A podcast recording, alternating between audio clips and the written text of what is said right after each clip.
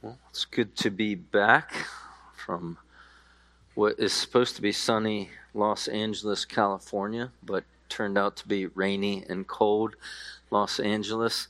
Uh, just uh, thank you for sending uh, some of us out to the Shepherds Conference. It was a sweet time of fellowship, wonderful time under the hearing of God's word.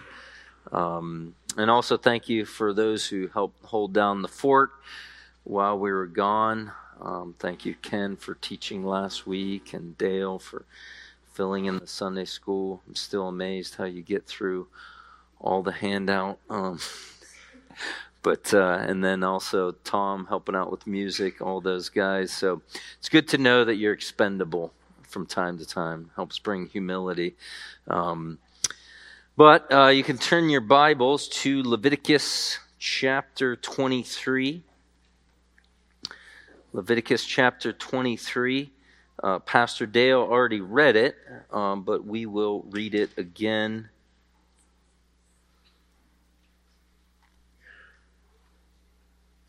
Leviticus 23, beginning in verse 23 to verse 25.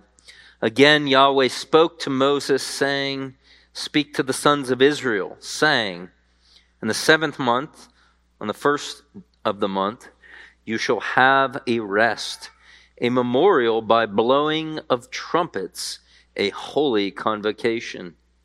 You shall not do any laborious work, but you shall bring an offering by fire near to Yahweh.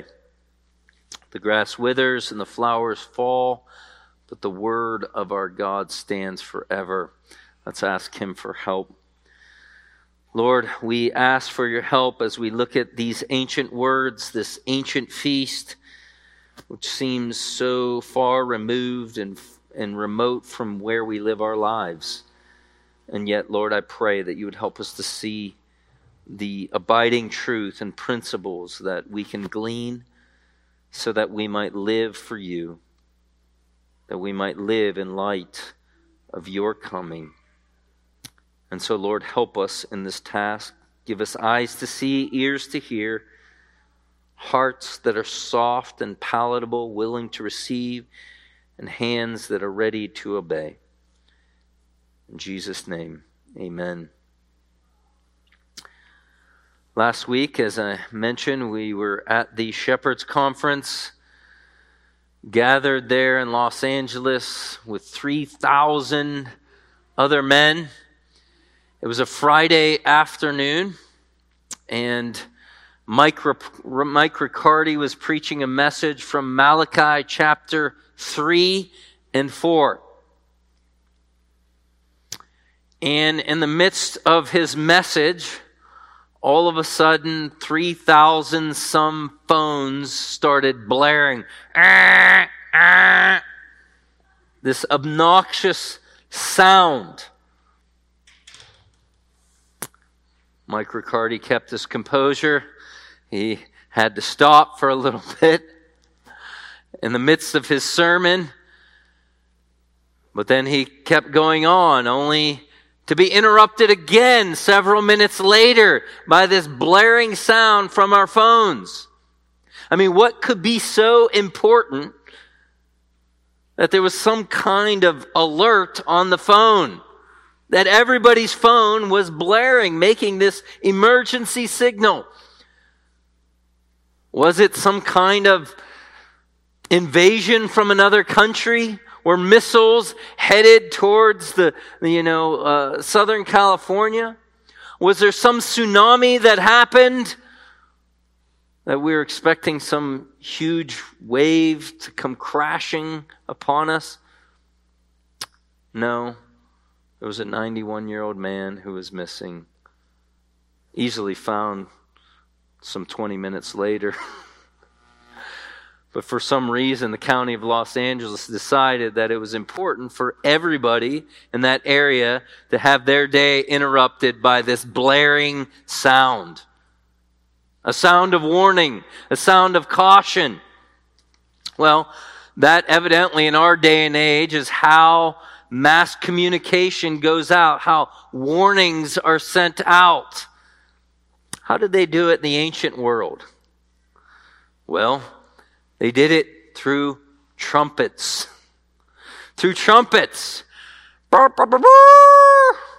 Loud trumpets that were used on various occasions, sometimes summoning gathering of people to war. We look in the book of Judges, and, and I believe it was uh, Ehon or uh, Ehud after he had assassinated Eglon, who called for the sounding of the trumpet to gather the Israelites to fight against the Moabites. It's used sometimes to gather all of God's people together. It was used earlier on in the book of Exodus, uh, earlier on in Torah, to summon God's people at the foot of Mount Sinai as God would descend down and meet with his people. And there's one particular feast, and we, we've been going through these different feasts. This feast we're going to look at today is called the Feast of Trumpets. And just a little bit by way of review, Leviticus chapter 23 is, is a kind of a catalog of the different feasts.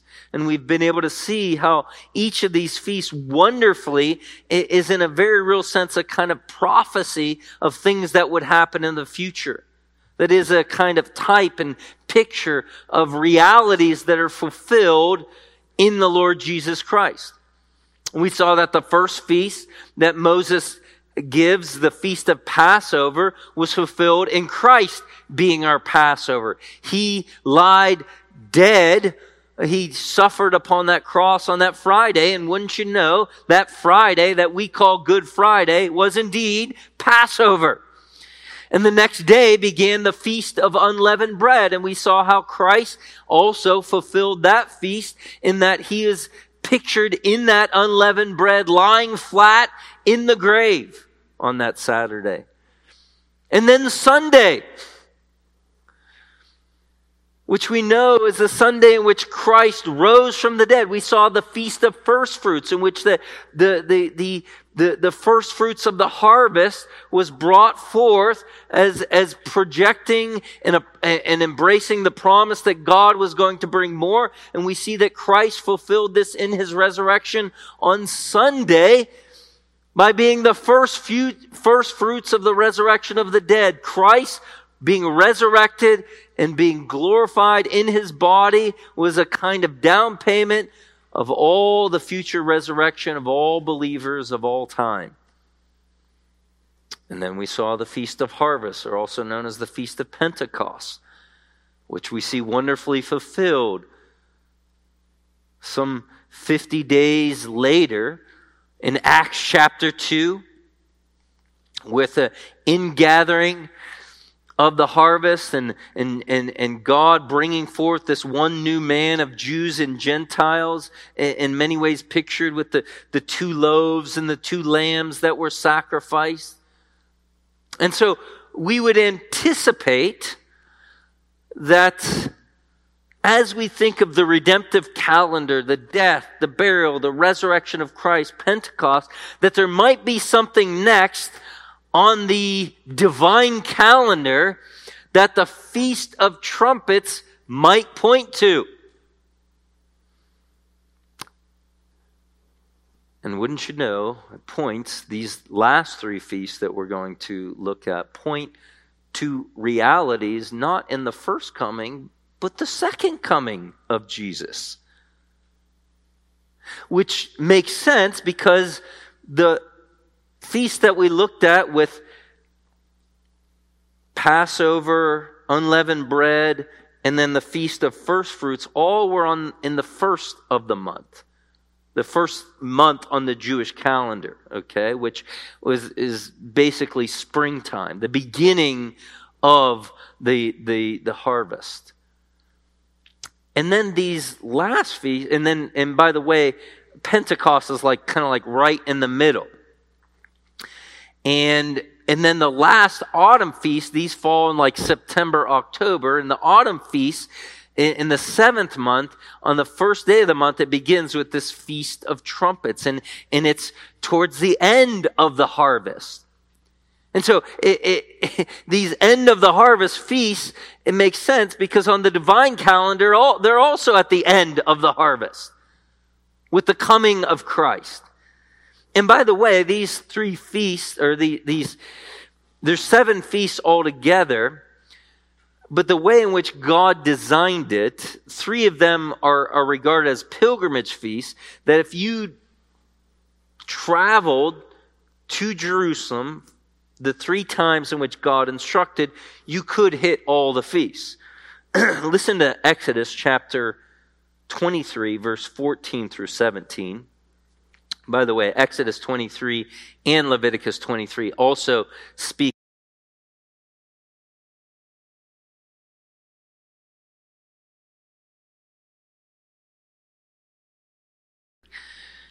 Exodus 23, verse 14 says, Three times a year you shall celebrate a feast to me. You shall keep the feast of unleavened bread. For seven days you shall eat unleavened bread as I commanded you at the appointed time in the month Abib.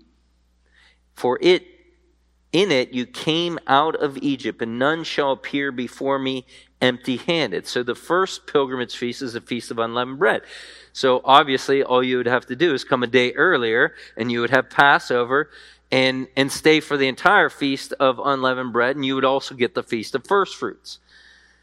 The second pilgrimage one is in verse 16 you shall keep the feast of harvest. This is Pentecost. Uh, of the first fruits of your labors from what you sow in the field. And so this was 50 days later after the Feast of Unleavened Bread. You would travel and you would be there for Pentecost. And then these autumn feasts are mentioned in, in verse uh, 16, the second part, also the feast of ingathering at the end of, ye, of the year when you gather in the fruit of your labors from the field. Three times a year, all your males shall appear before the Lord Yahweh. And so this was the, this would have been in the seventh month, the last three feasts. So if you traveled for uh, this the feast of the ingathering, which also, by the way, is the feast of trumpets at the end of the harvest.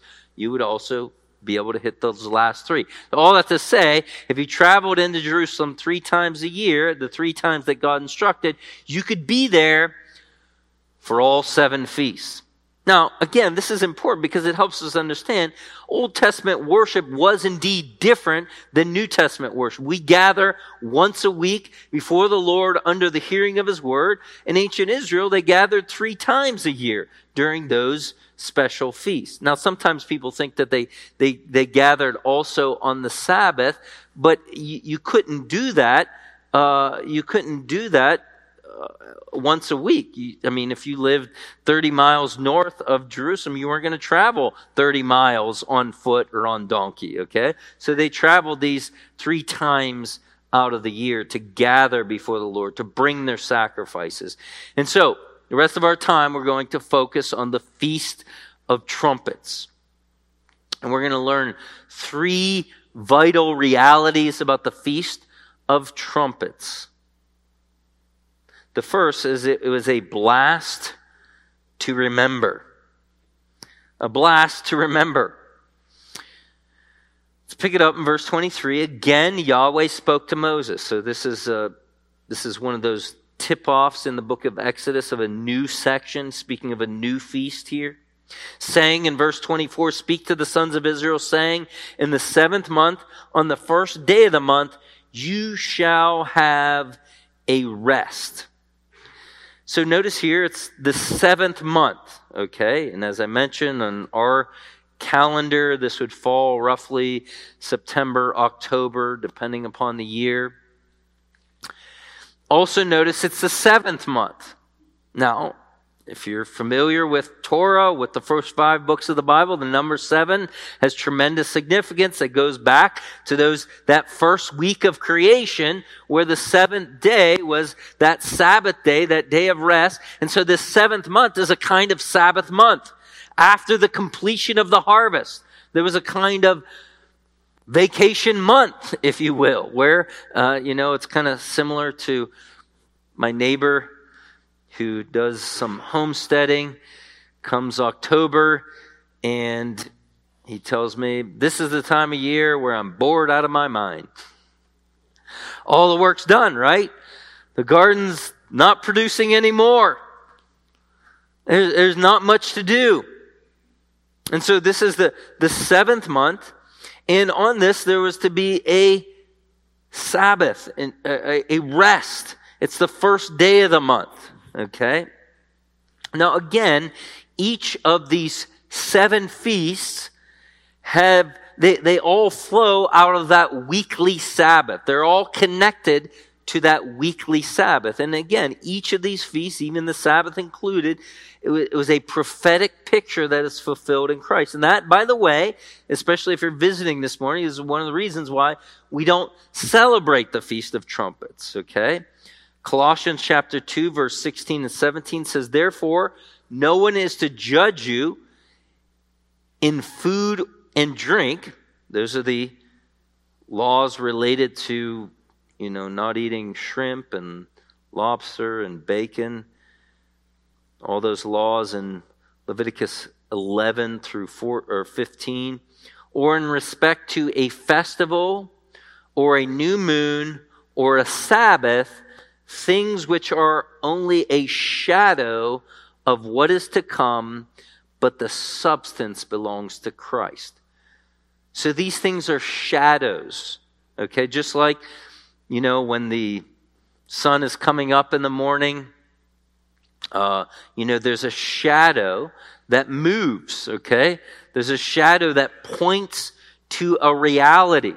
Uh, yesterday, when I was driving to Cleveland early in the morning, the sun was rising behind me. And it was kind of interesting because you could see the shadow of my van in front of me, okay? But it's not my van. It points to my van. My van is the reality, but the shadow was there. In, in a similar way, these feasts, the Sabbath and these feasts were shadows. And that's why, because Christ has come, we don't observe them anymore. We celebrate the reality because the reality of Christ has come. Also, one footnote here with this feast it happens on this first day of the seventh month. Now, if you're talking with a Jewish person today, they will call this feast Rosh Hashanah, okay? Which, if you can say Rosh Hashanah, you just learned your first two Hebrew words, okay? Rosh means head or beginning, Hashanah means year. Now, you may be thinking, if you're a mathematical whiz, you think, okay, seventh month, that doesn't sound like the beginning of the year, right? I thought Passover and unleavened bread and first fruits, they were in the first month. Well, according to Jewish people, Rosh Hashanah, this also Feast of Trumpets, is considered the, the beginning of the civil year. Okay? Um, it's again similar because the harvest is ended. It's like the beginning of a new year. You say, well, that sounds very confusing, Matt. Well, if somebody's an accountant, you know what's the beginning and the end of the what? Fiscal year.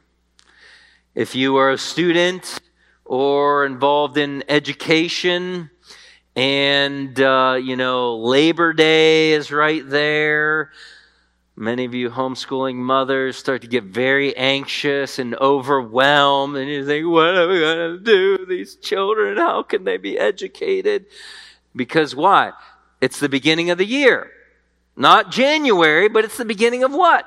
The school year, right?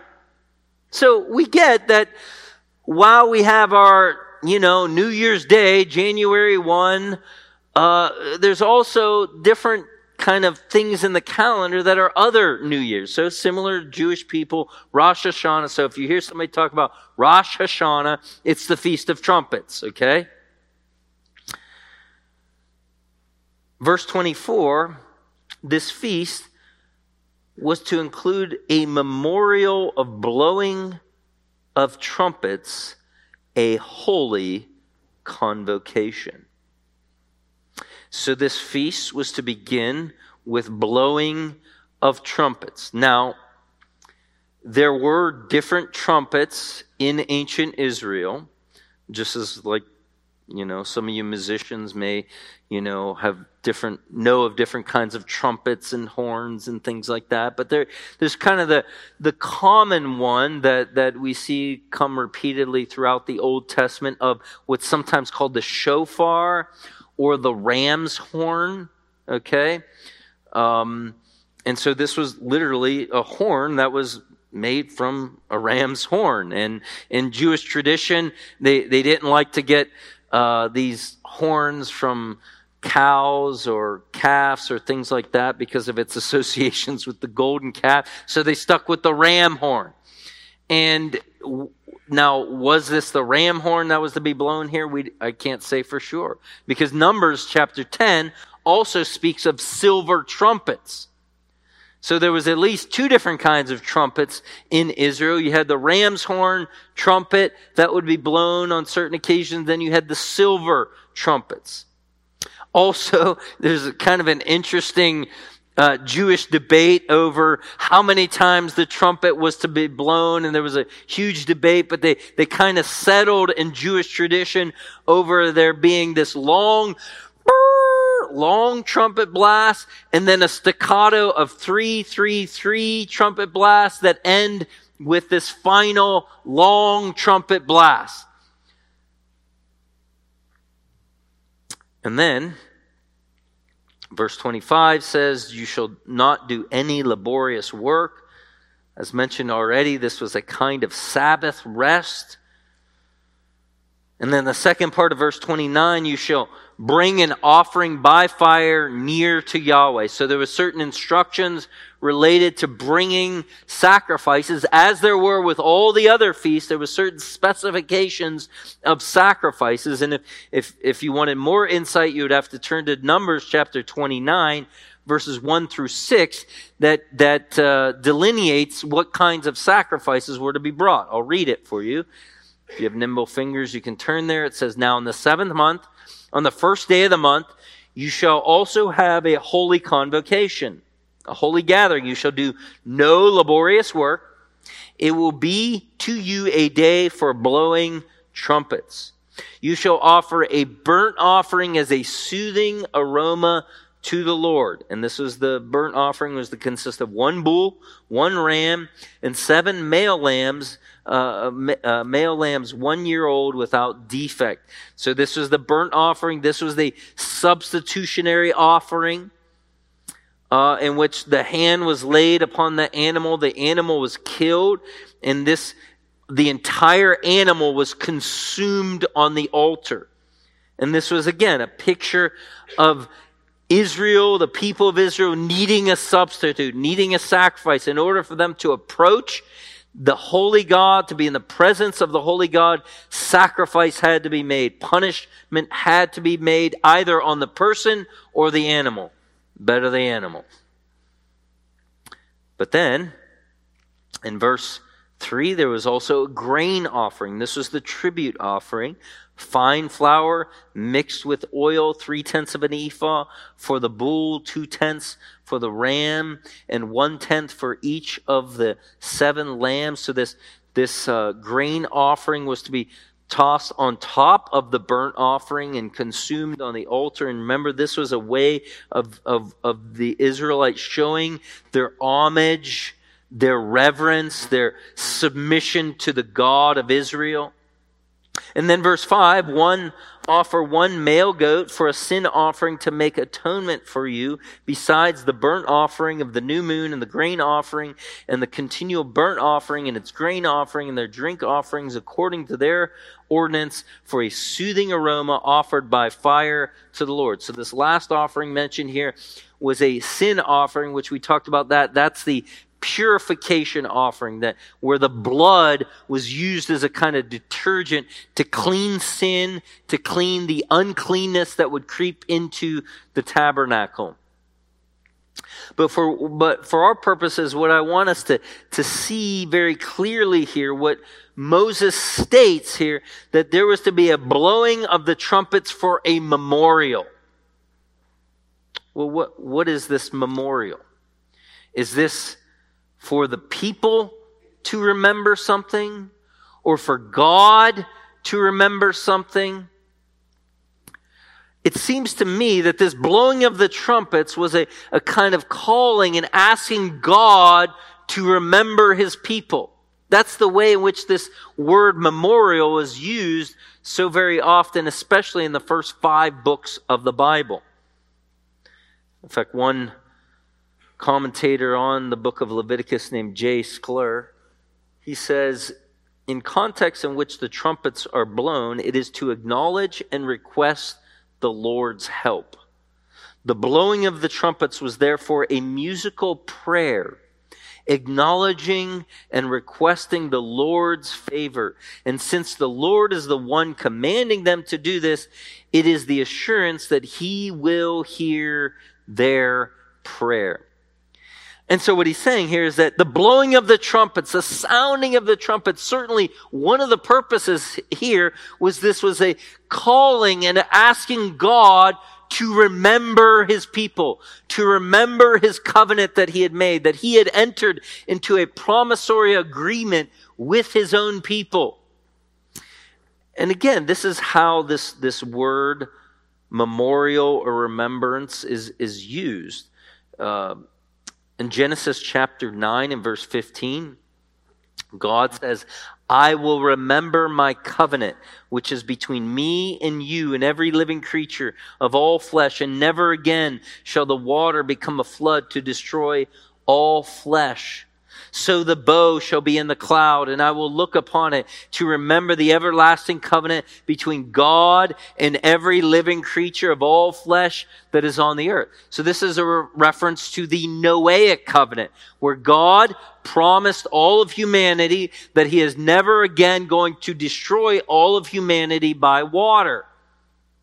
And God says, I will remember my covenant. And the rainbow in the sky is a reminder, is a reminder that God will be faithful and remember his promise.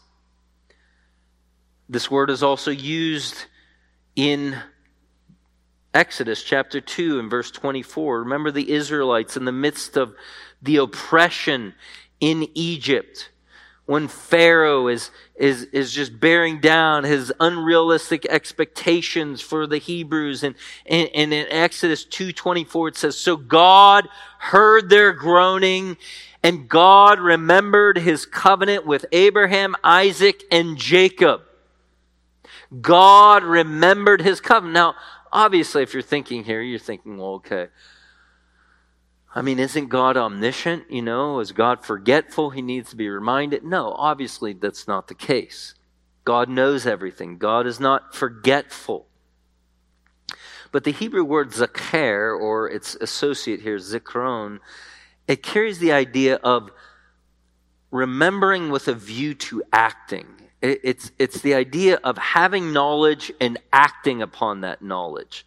Uh, sometimes in our Western thinking, the idea of remembering only has to do with I just remembered something and, and whether I acted upon it or not doesn't really matter. But, but for them, it's, it's, and so this, this idea of God remembering is God responding to the knowledge of the reality of this covenant that he has made with his people. So this highlights God as a God of faithfulness.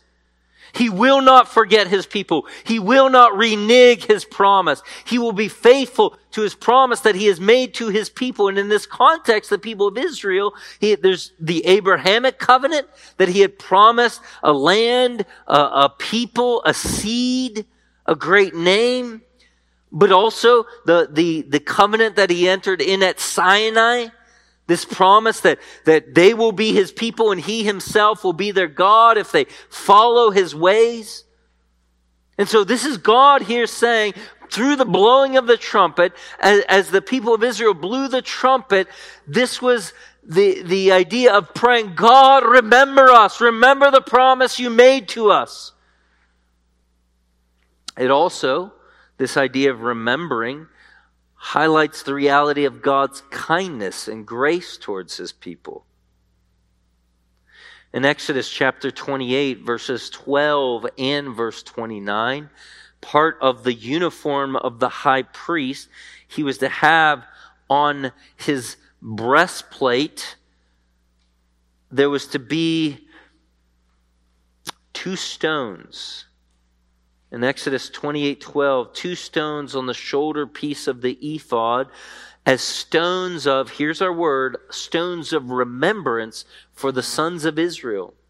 And Aaron shall bear their names before Yahweh on his two shoulders for remembrance. And so the high priest, part of the ceremony, part of the ritual, as he would approach Yahweh, God, the true and living God, he had the, this, this, this ephod over his breastpiece with two stones, and on the two stones had the names of the 12 tribes of Israel. And this was a very symbolic way of saying, God, remember your people favorably. Be kind to your people. Accept this sacrifice on behalf of your people. Accept the intercession of this priest on behalf of your people. God, remember us.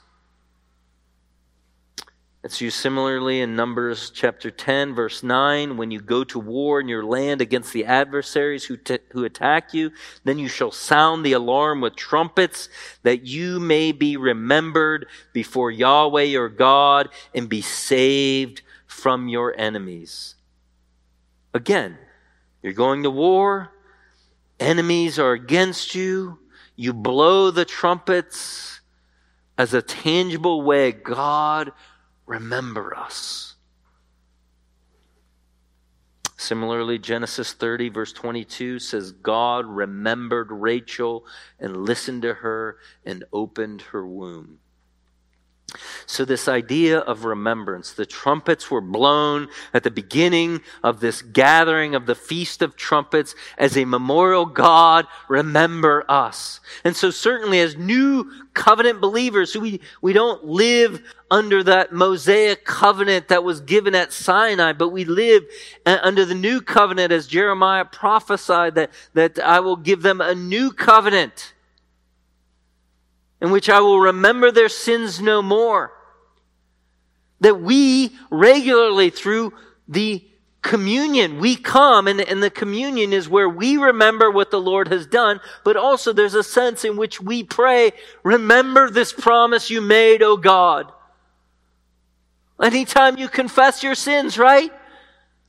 God, remember that you promised that Jesus died for my sins. Remember when you're going through a trial and life seems to be just weighing heavy upon you, uh, just difficulty, trial after trial. And you hold on to the promise that God says in Romans 8:28 that he causes all things to work together for good to those who love him, to those who are called according to his promise. And you say, "God, remember this promise you made. Please be at work for good in this difficult situation. Maybe you're weighed down by your guilt as you keep stumbling into the same sin over and over. And you come to God with tears in your eyes and you hold on to Romans chapter 8, verse 1. There is now, therefore, no condemnation for those who are in Christ Jesus. And you say, God, remember your promise. Or maybe you're in the midst of a, of a time of isolation and loneliness in your life. And you remember the, the promise of Hebrews 13 that God says, I will never leave you nor forsake you. And you bang on that promise and you say, God, remember, do not leave me. Do not forsake me. Friends, there's much medicine for the soul with this feast of trumpets. You may not summon God to remember by breaking out, you know, that musical instrument you learned in seventh grade. But you can still pray, God, remember. Remember me. Maybe you're sitting here and you've never asked God to remember you. And I urge you to do so. In fact, there was a guy who was in the midst of dying upon the cross next to Jesus. And do you remember what he said? Remember me when you enter into your kingdom. And Jesus gave him the promise today you will be with me in paradise. It is a call of faith. It is a, it is a laying a hold of God's promise by faith and asking Him to remember His promise that He made to you.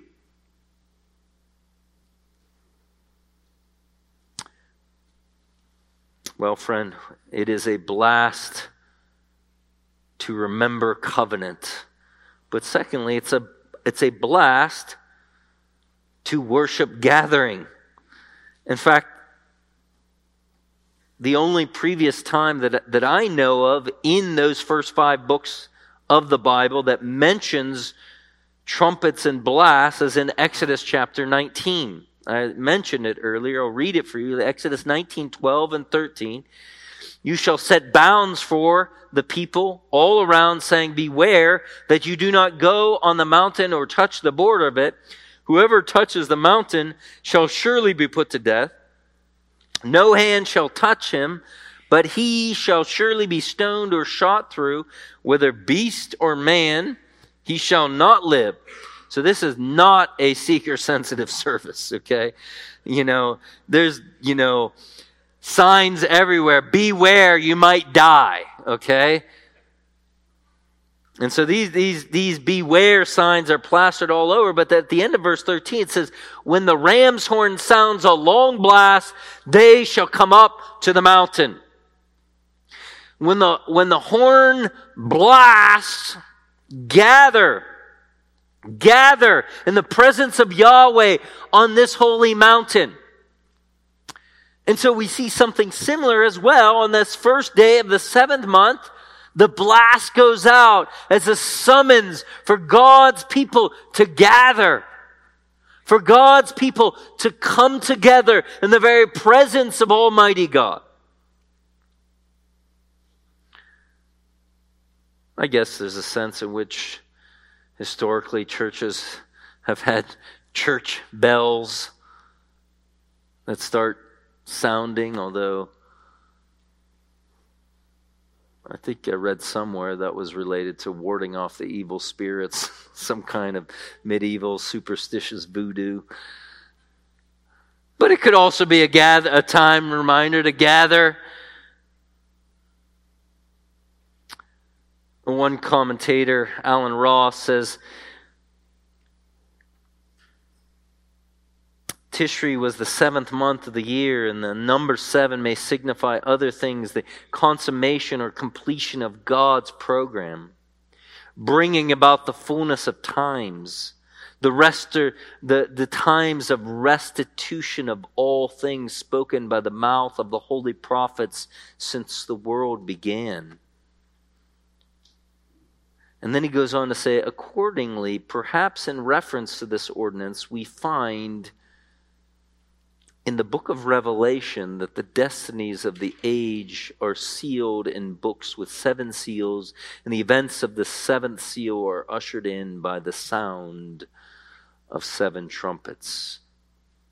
And so it would make sense with this feast, which is at the, at the end of the harvest, as these other feasts prophesied related to the first coming, now this feast on the towards the end of the year, at the time of the harvest, that this would point forward to the second coming of Christ. And so now we need to go to the New Testament and see the way in which the authors of the New Testament understood this idea of trumpets.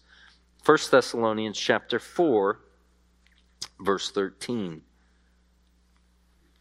1 Thessalonians is before 2 Thessalonians. Hope that helps.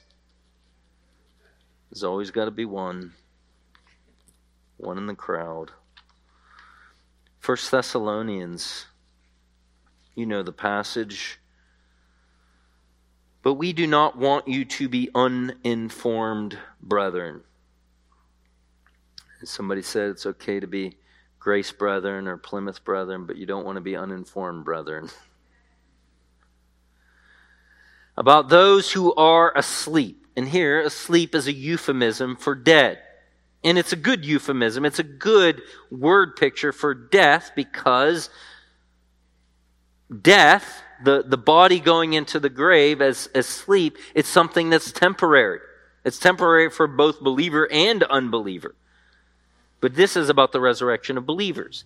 He says, I don't want you to be ignorant, to be uninformed related to those who are asleep, so that you do not grieve as the rest who have no hope. So Paul's writing this so that the believers would have hope. There was evidently some concern about what happened to people who died, uh, who die before Jesus comes back. I mean, are they going to be left out? Are they going to have their bodies raised and united with their spirits that are now in heaven? Or did they just, you know, out of luck? And so Paul says, I, I don't want you to grieve as the rest who have no hope. Verse 14, for if we believe that Jesus died and rose again, even so God will bring with him those who have fallen asleep in Jesus. In other words, Paul's saying, don't worry about those who have already died. When Jesus comes back, he's going to raise them. Verse 15, for this we say to you by the word of the Lord, that we who are alive and remain until the coming of the Lord will not precede those who have fallen asleep. In other words, Paul's saying, not only are they going to be raised, you're going to be at the back of the line. Okay? They're going to be at the front of the line. They're going to be in front of you.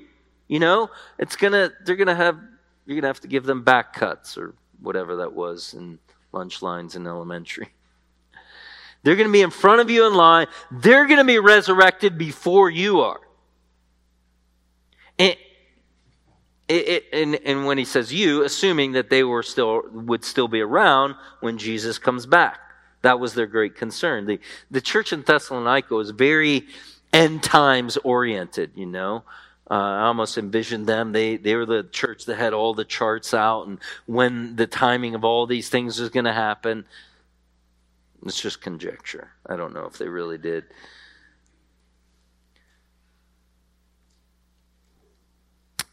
And then verse 16 says, For the Lord himself will descend from heaven with a shout with the voice of the archangel. And with, here it is, the trumpet of God. And the dead in Christ will rise first. Those who have already died, they're going to rise first so that everybody who died in Christ, while their spirits are in heaven, their spirits are going to come down and unite with their body and they're going to meet the Lord. There's going to be a gathering. The dead in Christ will rise first. Verse 17. Then we who are alive and remain will be caught up together with them in the clouds to meet the Lord in the air. So here's Paul saying, this is how it's going to go down, okay? You guys are so concerned about those who have died already, and you think when Jesus comes back, they're going to miss out. Paul's saying, no. They're going to rise, they're going to rise first, and then those who are still alive when Jesus comes back, all of a sudden, they will be caught up together in the air with them, and you will meet the Lord. So that there's this trumpet blast that the king has come, and there's a gathering, dare I say, the first church gathering of heaven, where all the saints will be together, caught up in the air. Those who have died already, and they're in heaven, but their bodies will be united with their spirits, and will all collectively meet Jesus in the air. Wow. That will be a sight to see. That will be quite a gathering. And then notice, and I love this, at the end of verse 17, and so we shall always be with the Lord. Therefore, comfort one another with these words.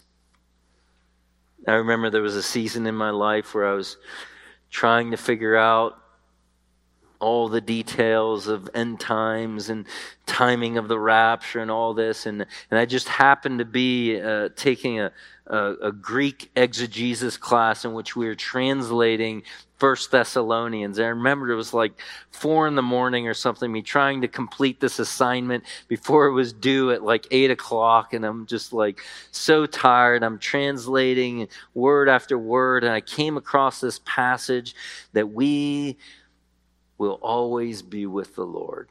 And I thought, you know what? I'm not sure about the details, but that's gold. whatever it's going to be like, whatever the timing of all these events, I'm not sure, but I'm going to be with Jesus. And that is good enough for me.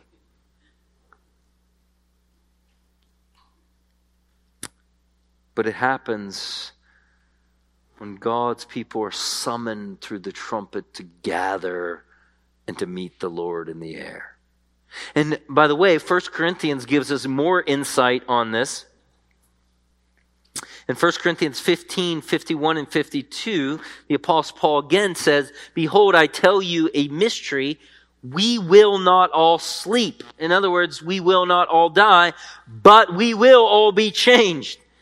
In a moment, in the twinkling of an eye, at the last trumpet, for the trumpet will sound and the dead will be raised incorruptible and we will be changed. So what, what Paul is saying in the 1 Corinthians 15 passage is that when those who are alive and remain, when the Lord comes back and the, those who have died already, they're raised first, but we also will be raised.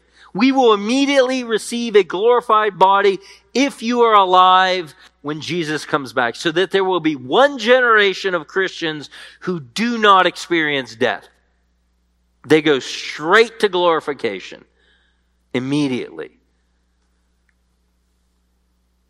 And Paul writes this so that we would have hope. That we would comfort one another with these words.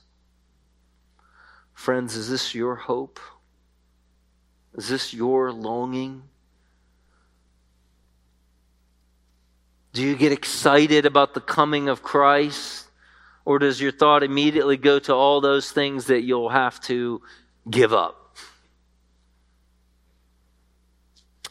The apostle Paul spoke to this matter in 2 Timothy chapter 4. As he's about to enter eternity, he's in his second Roman imprisonment. He knows that execution is on the horizon. He says, I have fought the good fight. I have finished the course. I have kept the faith. In the future, there is laid up for me a crown of righteousness, which the Lord, the righteous judge, will award to me on that day. And not only to me, but also to all who have loved his appearing. All who have loved his appearing are promised a crown of righteousness. But then Paul juxtaposed his own love for Christ's appearing with another kind of love. Because in verse 9 he says, Be diligent to come to me soon, for Demas having loved not his appearing, but having loved this present age, has deserted me and gone to Thessalonica. Demas also had a love, not for the appearing of Christ, but for this present age. Demas was overcome by the barnacles of this world hanging on him, that much like Lot's wife. You could take her out of Sodom, but you couldn't take Sodom out of her heart. That when Lot's wife was called to flee, flee to the hills because God's judgment is coming, she looked back because her heart was in Sodom. Friend, where is your heart today? Is your greatest treasure in heaven or is your greatest treasure on earth? Now, the Lord gives us many wonderful things to enjoy in this fallen world. But the treasure, the chief treasure for the Christian, is the Lord Jesus Himself. The greatest realities that God gives to the believer are tucked in heaven and secured in heaven. And so, as Jesus says, where your treasure is, what? There your heart will be as well. And so, friend, where is your heart? Is your heart in heaven? Because that's where your greatest treasure is? Is your heart here on earth trying to glut this world for all that you can get out of it? God calls us to have a heart in heaven. And, and those who love his appearing, they're going to persevere. They're going to fight that good fight of faith that Paul talks about.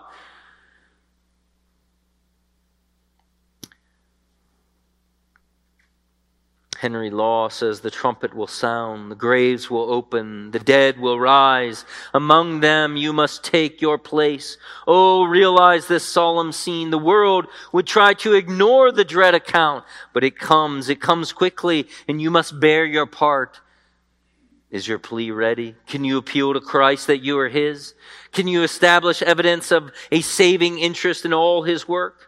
Faith can. It humbly reasons with the judge, I may not die, for you have died for me. My condemnation is long past. It fell at Calvary on you. This plea is sure. I ask again, is this your plea? The gospel trumpet still offers it. The judgment trumpet will soon demand it.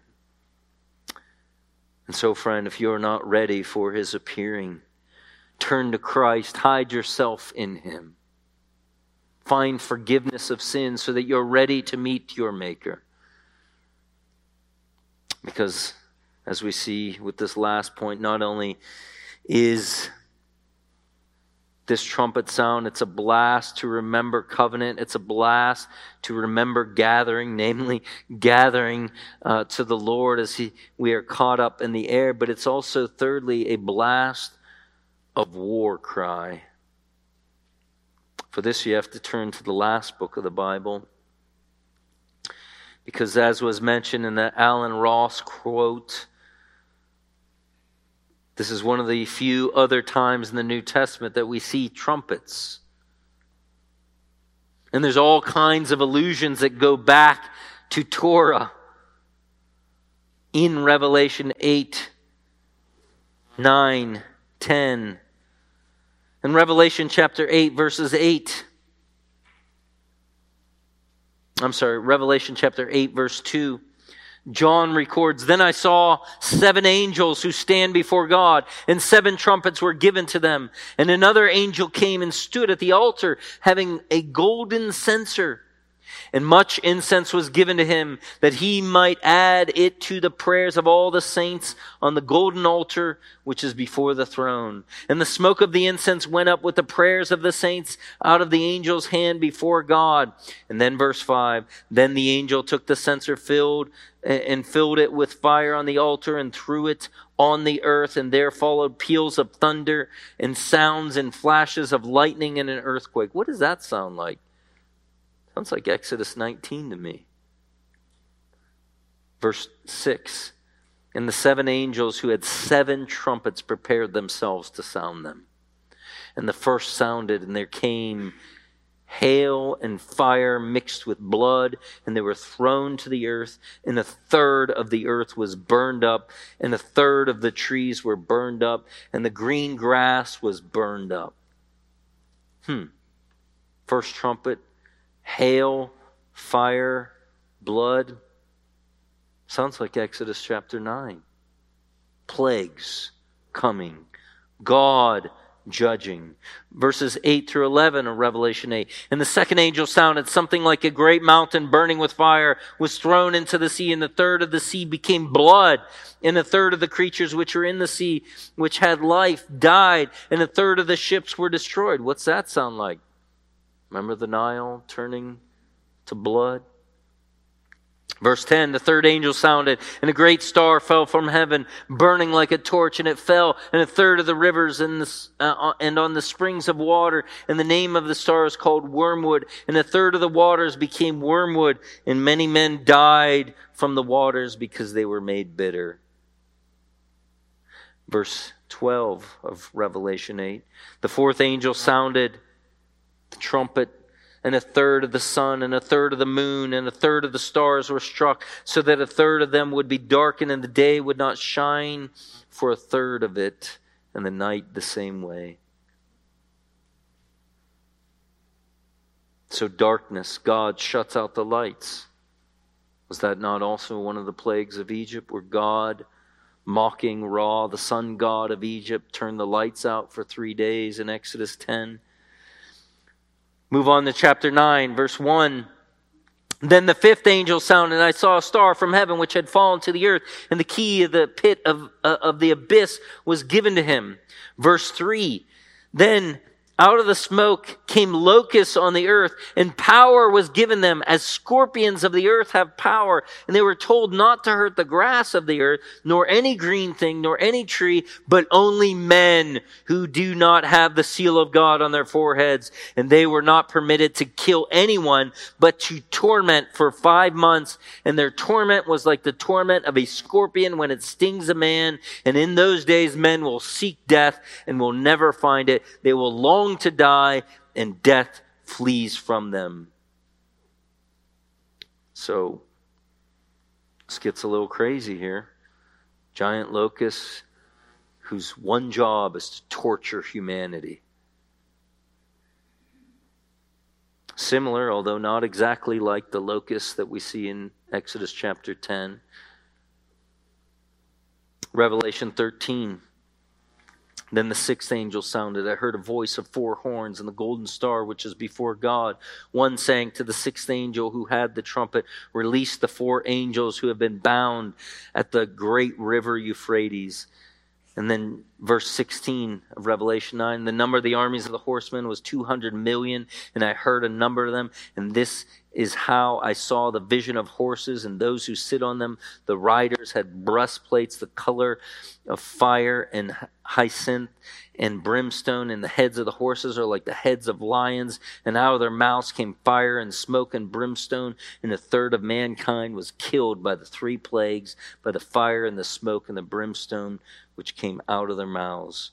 Then verse 20, and the rest of mankind who were not killed by these plagues did not repent from the works of their hands so as to worship demons and idols of gold and silver and brass and of stone and wood which neither can see nor hear nor walk. And they did not repent of their murders, nor their sorceries, nor their sexual immorality, nor their thefts. So what's going on here, friends?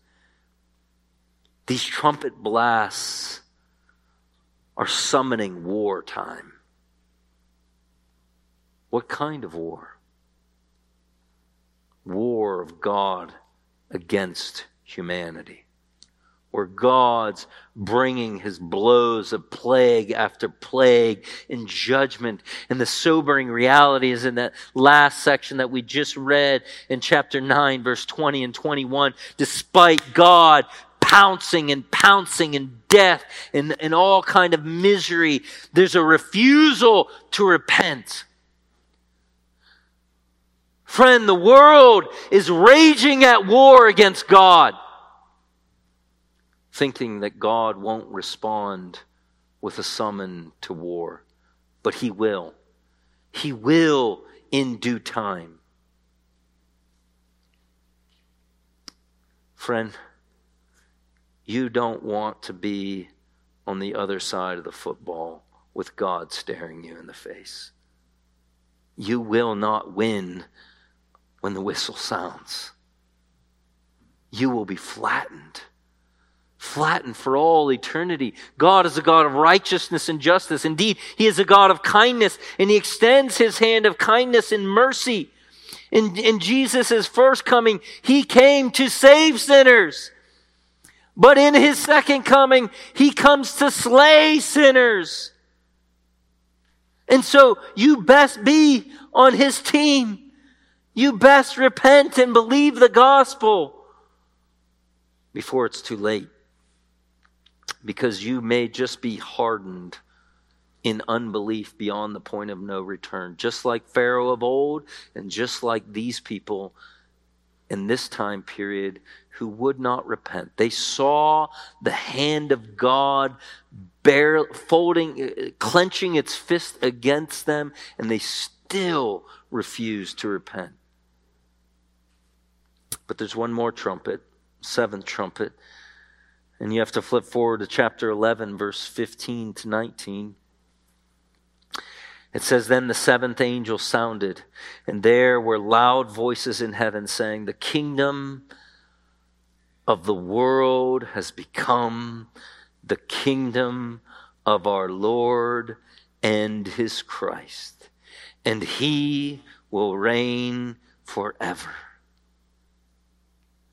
And the 24 elders who sit on their thrones before God fell on their faces and worshiped God, saying, We give thanks, O Lord God, the Almighty, who is and who was, because you have taken your great power and have begun to reign. And the nations were enraged, and your rage came, and the time came for the dead to be judged, and to give reward, and to destroy those who destroy the earth. And the sanctuary of God, which is in heaven, was open, and the ark of the covenant appeared, in his sanctuary, and there were flashes of lightning and sounds and peals of thunder and an earthquake and a great hailstorm.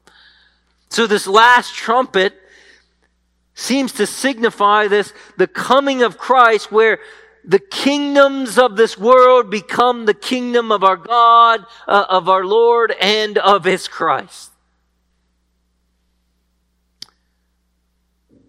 Friend, the second coming of Christ is both a great hope for the believer and a dread for the unbeliever. He will come warring against humanity, a war that he will win, that will incarcerate all rebellion and ultimately throw it into the lake of fire that burns with brimstone forever and ever.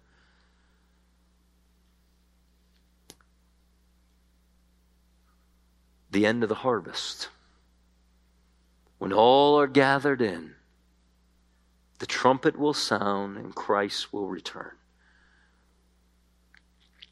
You're familiar with the story of Cinderella?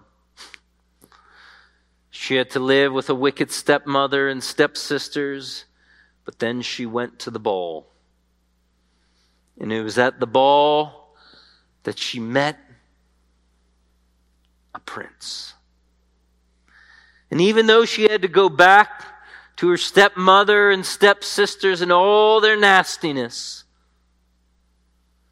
she was able to endure knowing